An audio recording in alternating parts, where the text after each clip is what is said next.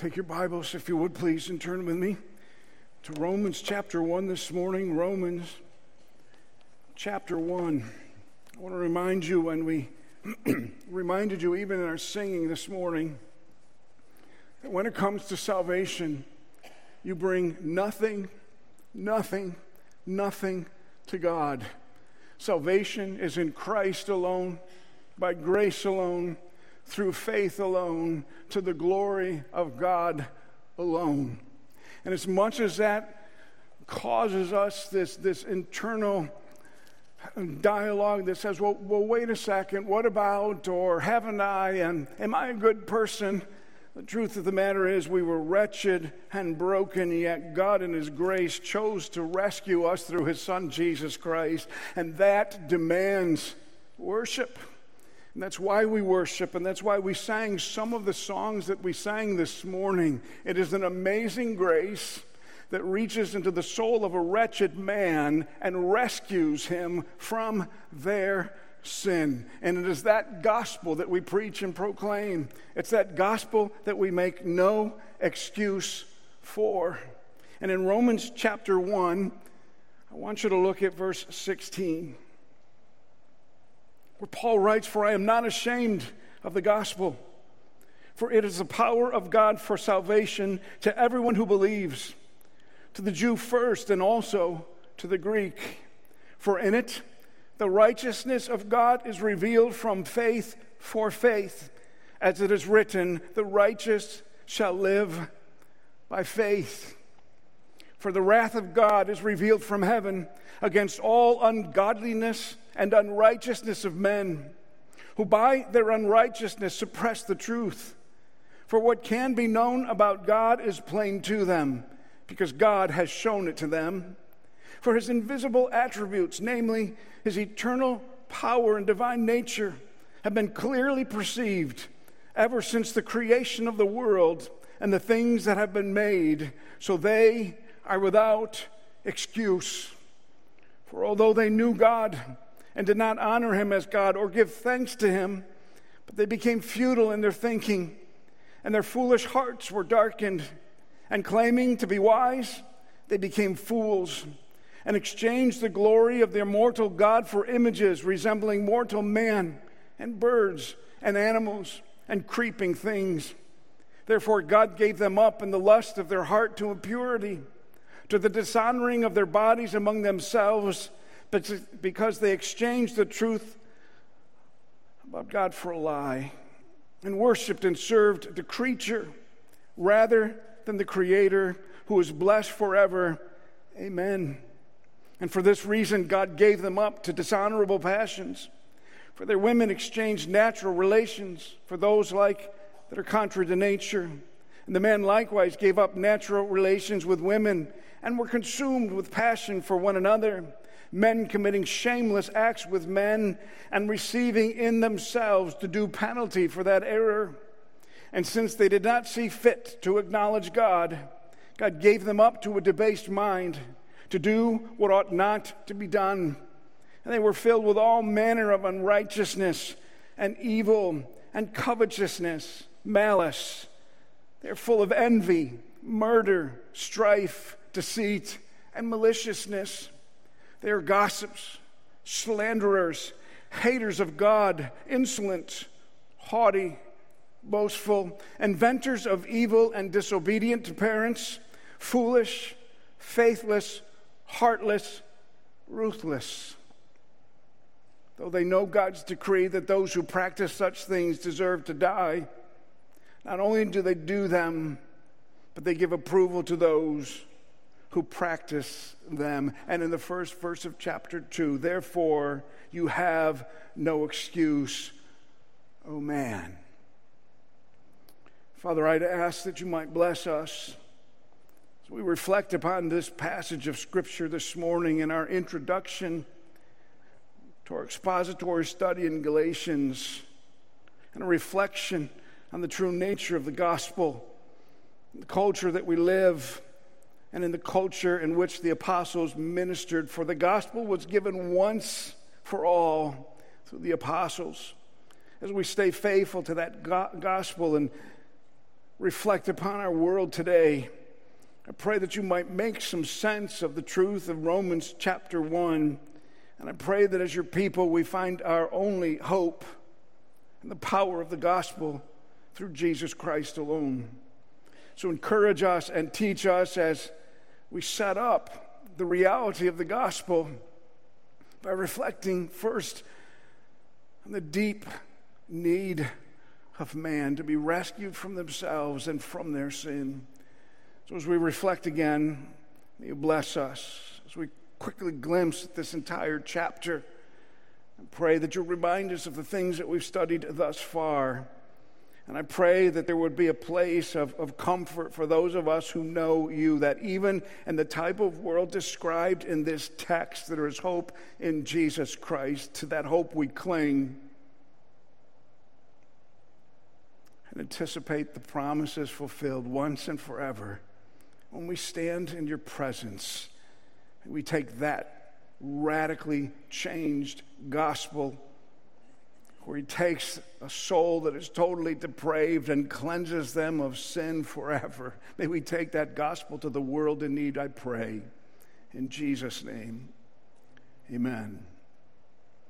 As we reflect upon this truth, we had studied just recently a passage of Scripture in Timothy, what reminds us that there's a culture that is always learning but never able to arrive at the knowledge of the truth.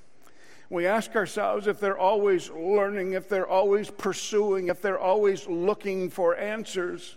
How come they never come to the knowledge of the truth? How come they never see it in its clarity as Paul describes it in Romans chapter 1. We recognize and understand that from the early Greek philosophers to, to Augustine to Thomas Aquinas, they wrestled with what Paul is saying here. How, how do people know? What, what, what, does it mean that, that it's clear to them and they can clearly see the divine attributes of God and, and creation? What does all of that mean? And although there's much disagreement and debate throughout centuries and centuries of Christendom upon that, what that means, there is this proposed natural law that says that everybody has this innate sense and awareness that there is a God. They have this innate sense and awareness of, of His glory and His goodness, not in a salvific kind of way, but everybody knows, and intuitively perhaps, they know through, through their cognitive reasoning a gift of God, perhaps. We're not going to debate those details, but we would remind you that even in Romans 2, Paul says the Gentiles who do not have the law, by nature do what the law requires. They're a law to themselves, even though they do not have the law. It wasn't given to them yet. They still understand the components of that law, that there is a lawgiver, and they're accountable to that lawgiver. How, how could that be? They show the work of the law is written on their hearts, while their conscience always also bears witness, and their conflicting thoughts accuse and even excuse them. As we reflect upon that, that whole discourse of natural law that has happened in Christendom, there's some really interesting things that Aquinas came to, to, to, discover or to, to relate to this text. He said that, that God has created us with, with basic good or goods, and He's created us for life and reproduction and etc. and etc. This is what it means to live as God's creation. And he opines that all people know those realities. All people grasp that reality, even outside of Christ. Now, we can debate how they might know that. But we can't debate that Paul makes it very clear in this text that although they are captive by sin, they are culpable for rejecting God because something told them that there is a God and they're not Him. How that works out and how that happens is not our intent this morning. is to simply say, it happens, and they know, and they are without excuse. Even as apologists wrestled through this in the centuries, Blaise Pascal said that there's a God shaped vacuum in the heart of each man that cannot be satisfied by any created thing, but only by God the Creator. Says you were created to know Him. Aquinas said the same thing. He said that we have been created to seek God. to seek that which is beyond ourselves, the creator of the universe. And even some of the most aforementioned atheists and the culture, John Paul Sartre said, There is a God shaped hole in the heart of man where the divine used to be. But he was an atheist. And he said, I'll never know how to fill that God shaped vacuum. What a sad state of depravity. Something's missing, but I don't believe in the answer that has been given to me. So, Paul in verse 18 takes us to the bad news that magnifies the good news of the gospel that he speaks in verses 16 and 17. Why is the gospel so glorious? Because you are so horribly broken. And the more broken you understand yourself, the more glorious the gospel gets. He did this for me. He did this for me, Paul says as he writes to Rome. By the way, in the first several chapters Romans, Paul almost acts like a, an attorney in a court of law in a judicial system where he lays out an indictment, says, This is what you are. Lays out for us in, in the context of all of that, uh, an arraignment, and, and then, of course, a, a trial where he concludes in chapter 3 that we're all guilty, every single one of us guilty of what? For the wrath of God, verse 18, is revealed from heaven against all ungodliness and unrighteousness of men who by their unrighteousness suppress the truth the wrath of God, a settled, determined uh, indignation toward, towards those who, who suppress the truth that there is a God and has created an order to this universe. MacArthur reminds us in his commentary God's anger is not capricious, it's not an irrational rage, but it's the only response that a holy God could have toward evil. God could not be holy and not be angry with evil. Holiness cannot tolerate unholiness. And the holiness of God has been diluted in many of our evangelical churches today. And the message and the ministry have begun to surround us and our felt needs. And there is no greater need than to be introduced to this holy God through his Son, Jesus Christ. And until you see yourself as you really are, you will never see God as what He really is holy, holy, holy. You see how these work in tandem? You see how they work together? The wrath of God upon the evilness of the day, that wrath of God revealed against all ungodliness. It is, it is being revealed. There is a present consequence for that ungodliness, and there is a future eternal consequence for that ungodliness. We'll see some of the present consequences in the text itself. Because of why? Because they suppress the truth. And in essence, that is what provokes a holy God to his righteous indignation. I have given you what you need to know that I am, and you suppress it or you repress it, you hinder, you stifle, you incarcerate it and put it into jail if you would. You unconsciously live as if it doesn't exist, but you know that it does, and you're constantly trying to suppress that truth. Whatever you make of that, or however you describe it,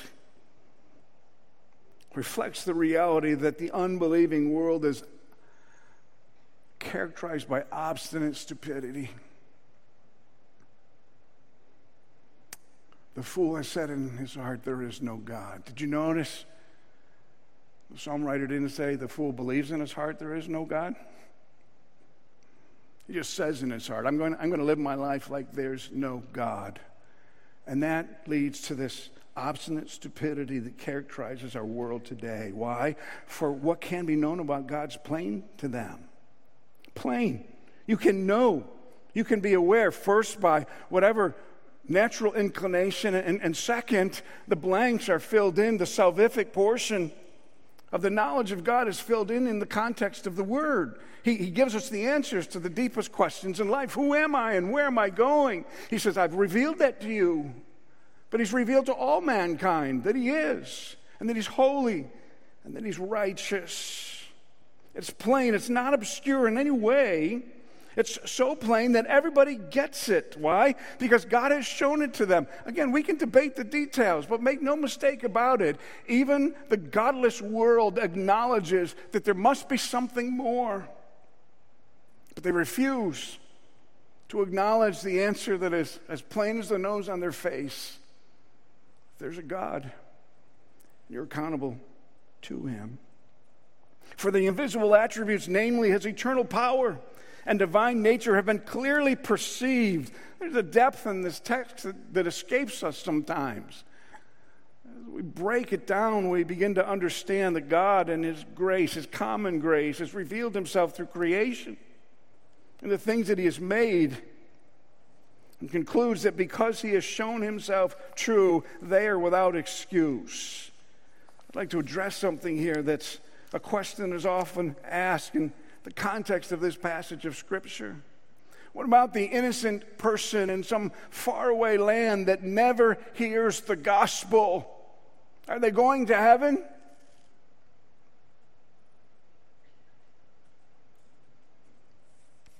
That person who's never heard the gospel has heard God shout in creation, has been made in the image of God, and they are without excuse. We have to stop using the term innocent. There is no righteous, no, not one. There's nobody that's innocent, which means you bring nothing, nothing, nothing to the feet of the Savior. You follow that?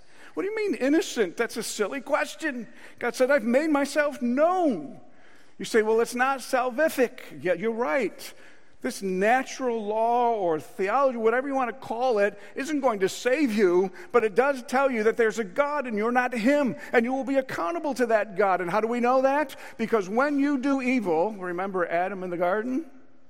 Immediately you know, and you seek to hide from God.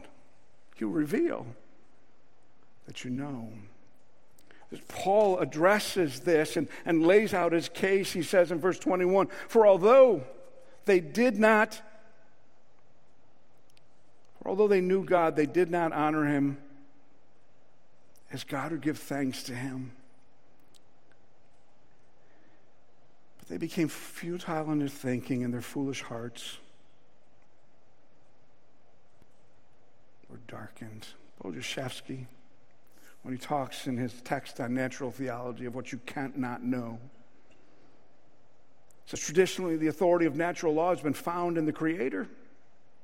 Content and the design he imparted to us, and the power by which we recognize and the faculty of reason, which is also part of that design, which includes deep conscience as a part of it. Deep down, in some innate kind of intuitive fashion, we know that there's a God. So, although they knew, they did not honor him. In fact, lived in unbelief and ingratitude. It became futile in their thinking, foolish, if you would. And their hearts were darkened. What you'll find in this text is that spiritual darkness always leads to moral perversity. They're inseparable. Darkness always leads to a darker and darker and darker and darker and darker place. It's played out every day. The culture that we live, claiming to be wise, they became fools human behavior.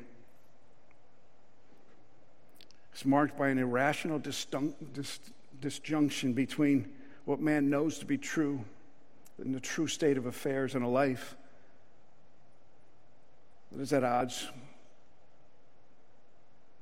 with that knowledge.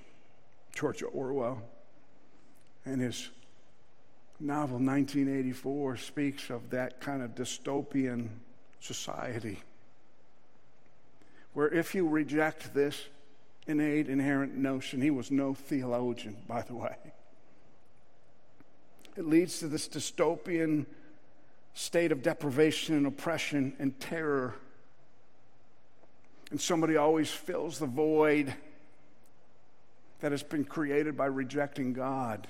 And he says in the novel 1984 that's usually the political party that's in control. It's like he was writing for today. You can't live without an ultimate authority. And when you reject that ultimate authority, you must embrace some other form of authority, and that leads to dire, dire consequences. So, claiming to be wise, they became fools and exchanged the glory of the immortal God. You see that word exchanged? They weren't duped, they weren't tricked, they weren't deceived they exchanged. It meant they considered the alternatives and decided that they had a better way. They had a better understanding. They didn't like what was revealed to them, so they changed it out for what was more appealing to them and exchanged the glory of the immortal God for images resembling mortal man and birds and animals and creeping things. We don't want God. We will erect our own idols. Thank you very much. It led Voltaire to remark that God made man in his own image and man returned the favor. We don't like the God that we know, we're going to create our own. We don't like the world that He created, so we're going to create our, our, own. We don't like the accountability that is so real and known, we'll create ourselves. Perhaps you've listened to this interesting exchange that was proposed numerous times through history. Nietzsche, who says there is no God and championed the death of God. Nietzsche says to God, I too can create man. And God says to Nietzsche, Go ahead and try. Nietzsche takes a fistful of dust and begins to mold it, and God says, Wait a second, disqualified. Get your own dust. As you reflect upon some of this truth, and you look at this text, what happens in this exchange is not only so they exchange the truth of God for a lie. They change what can be known, and everybody knows to be true, for a lie as well. Leads C.S. Lewis to, to reflect upon this in his text, The Abolition of Man. And he says, There are no new moralities, just the ones that have already and always existed. All the world ever does is to sort something that they borrowed from God. And you see it in the text with sex and sexuality and marriage and family and all of these things that we see. Therefore, God gave them up. On three separate occasions in this text, You read the phrase, God gave them up. Do you understand how sobering that is? God said, Okay, I'm done. I'm done I'm done. If this is what you want, you can have it. Their consciences become seared, their minds become debased. The realities play out, how they live their life. Theologians sometimes call this judicial abandonment.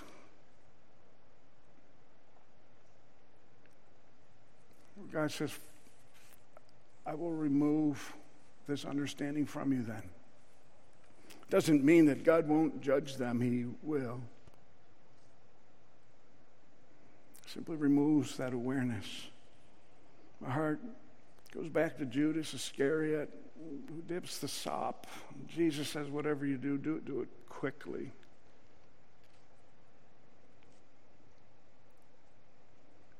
Last time Jesus sees Judas, he says, Go ahead. He never speaks to him again. It was done. He was given over. His heart was sealed for eternal judgment. torment. And immediately, they turn to the lust of their heart, to impurity, to the dishonoring of their bodies among themselves, rejecting any kind of ethic or ethos that comes through the acknowledgement of a creator. Human dignity is rooted in the fact that God created you in his image. And when you remove that reality in your thinking, all kinds of debauchery follows quickly. And that's exactly what Paul is saying in the context of this sobering passage of Scripture. I hear our government all the time talking about human dignity, but they have nothing to base that on, so they base it on this kind of tribalism or whatever the next hot thing is. But it leaves a culture with no mooring of absolute truth and no meaning whatsoever. And it leaves us to create a world to our own sinful desires. And that is exactly what he explains in the text. Because they exchanged the truth about God for a lie, and worshiped and served the Creator rather than the creator, creation, rather than Creator, who is blessed forever. Amen. There's a magnification of ungodliness when mankind experiences this judicial abandonment, when God takes his hands off and says, then fine, you, you, you do this to, to your own destruction, there's never an end to the depth of that depravity.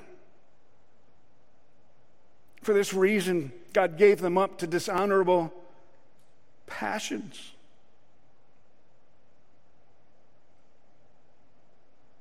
For the women exchanged natural relations for those that are contrary to nature. They abandon the, the telos, the design of the Creator, and the commands that come through that.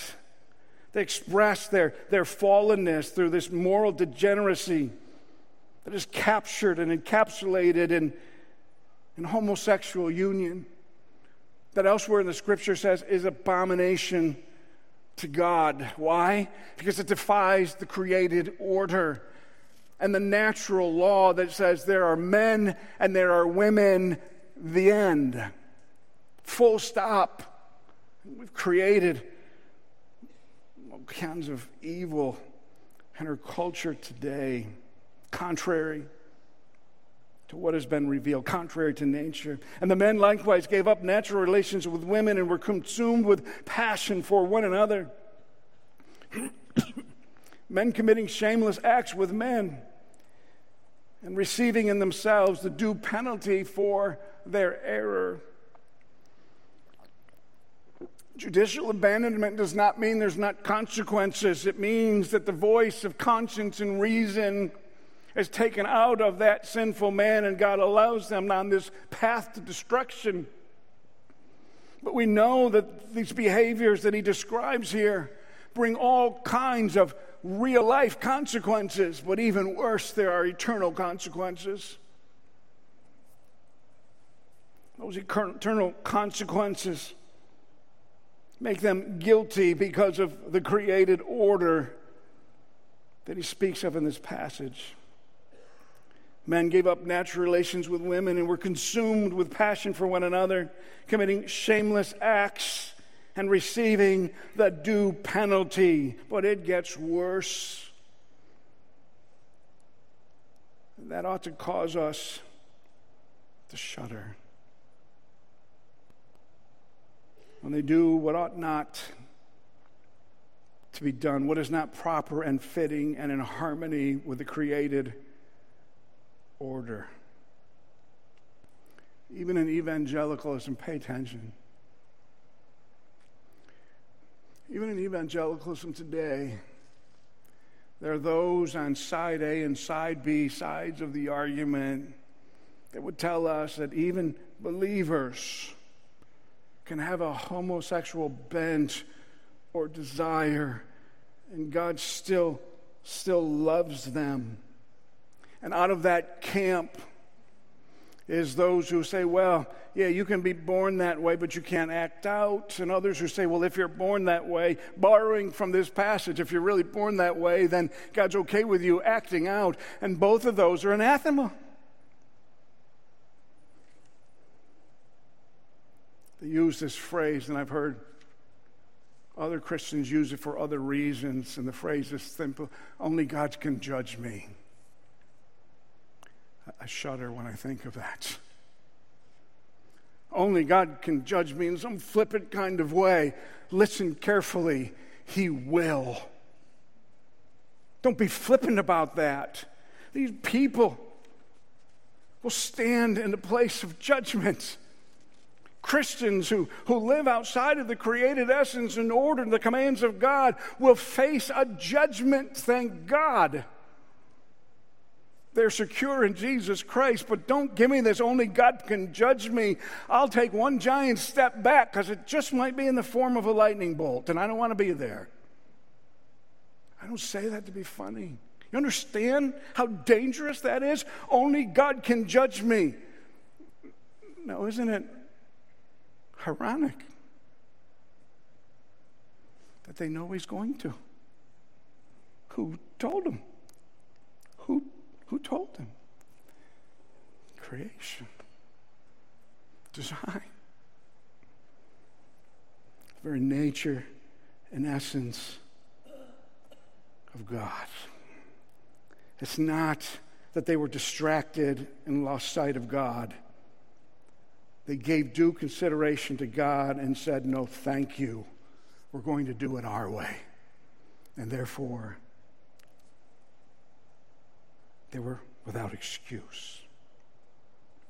Since they did not see fit to acknowledge God, God gave them up to a debased mind to do what ought not to be done. Gives us a litany, a litany of the things that they've done that are wrong. They were filled with all manner of unrighteousness, evil covetousness, malice. They're full of envy, and murder, strife, deceit, and maliciousness. They're gossips, slanderers, haters of God. Do you ever wonder? Why an atheist spends all of the time and energy throughout the days of their life trying to prove that God doesn't exist. Do you understand how foolish that is? I'm not going to spend five seconds trying to prove the Easter Bunny doesn't exist. Because it doesn't exist. They know that God does insolent and haughty, boastful, inventors of evil, disobedient to parents, foolish, faithless, heartless, and ruthless, looking upon God with contempt because they know God's decree that those who practice such things deserve to die. How did they know? He's told you in the text. It is innate, it is natural, it is being a creature with, with the cognitive ability and an understanding that there is a God. For although they know God's decree that those who practice such things deserve to die, they not only do them but give approval to those who practice them. It results in this death spiral into the absurd that which is wildly unreasonable, illogical, inappropriate, and foolish. When there was still a semblance of the Judeo Christian ethos in Western civilization, that civilization was built on what we can now call an old morality that commanded compassion and prohibited murder. But a life in which God is jettisoned, justifies the killing of children and the name of compassion. That is not just absurd, that is evil. And they're evil doers. We live in a world today different from the old morality that saw that there was a, an intrinsic difference on every single level between men and women. The new morality sees a spectrum of opinions based on personal choice. I shared with you this car that we passed on our way back from Connecticut, where one bumper said, I'm a gender atheist, and the one next to it said, Female lives matter. That's absurd. It's not just absurd, it's evil. And these politicians who mutilate the, lives, the, the bodies of children for this transformation are evil, evil, evil. Oh, Pastor Jim, now you're getting political. You better read the text again. There's no politics about that. Evil, evil, evil. How must God grieve at the state of affairs of our culture today? I know you'll think this is political. Oh well. No one is above the law except those who riot and loot, smash and grab, repeatedly break the law and are released. That's absurd. No, that's evil. The acknowledgement that there are no rules until it comes to me, and then there's lots of rules. That's absurd. That's absurd. That is a culture. That is a culture in which we live, a culture devoid of any kind of logic and reason, and a consequence of rejecting God.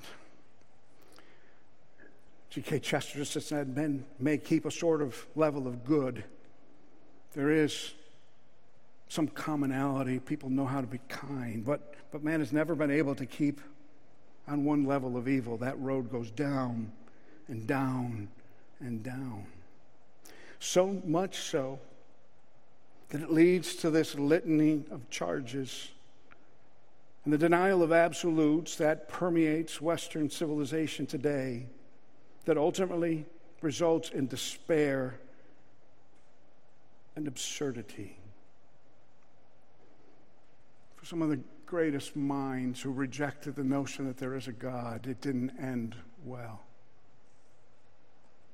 Nietzsche, who pronounced the death of God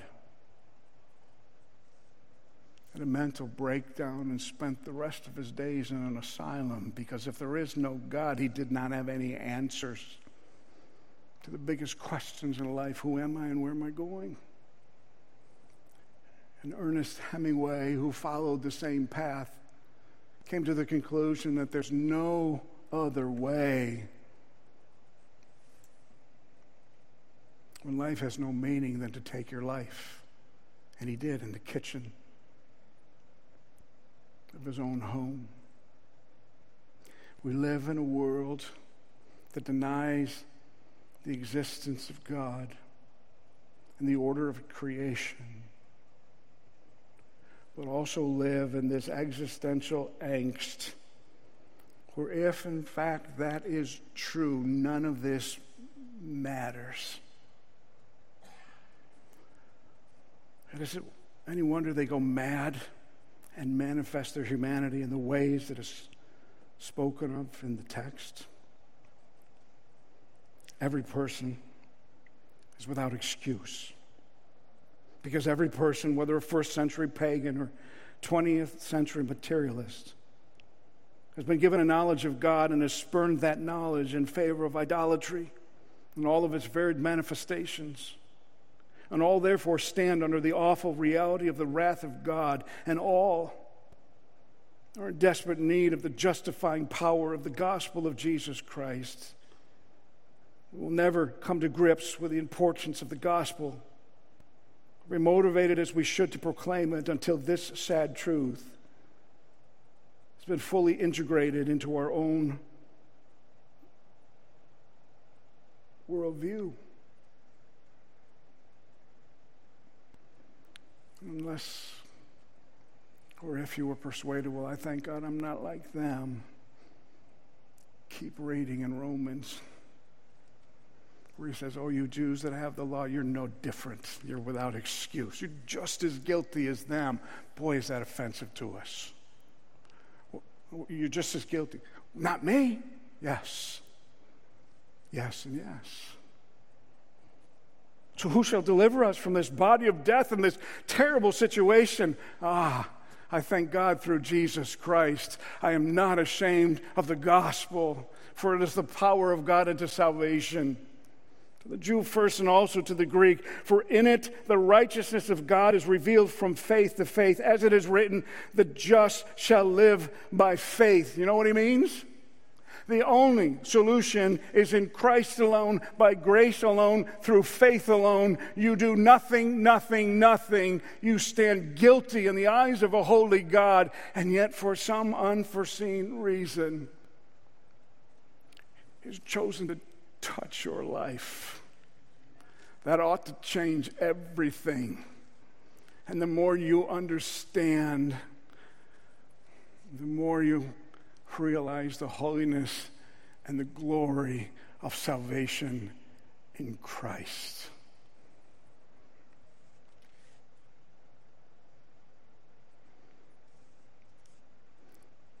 simply reminds us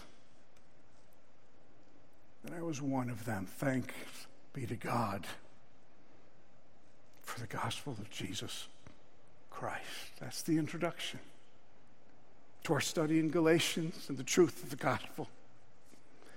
You say, that's a bummer, Pastor Jim. What in the world?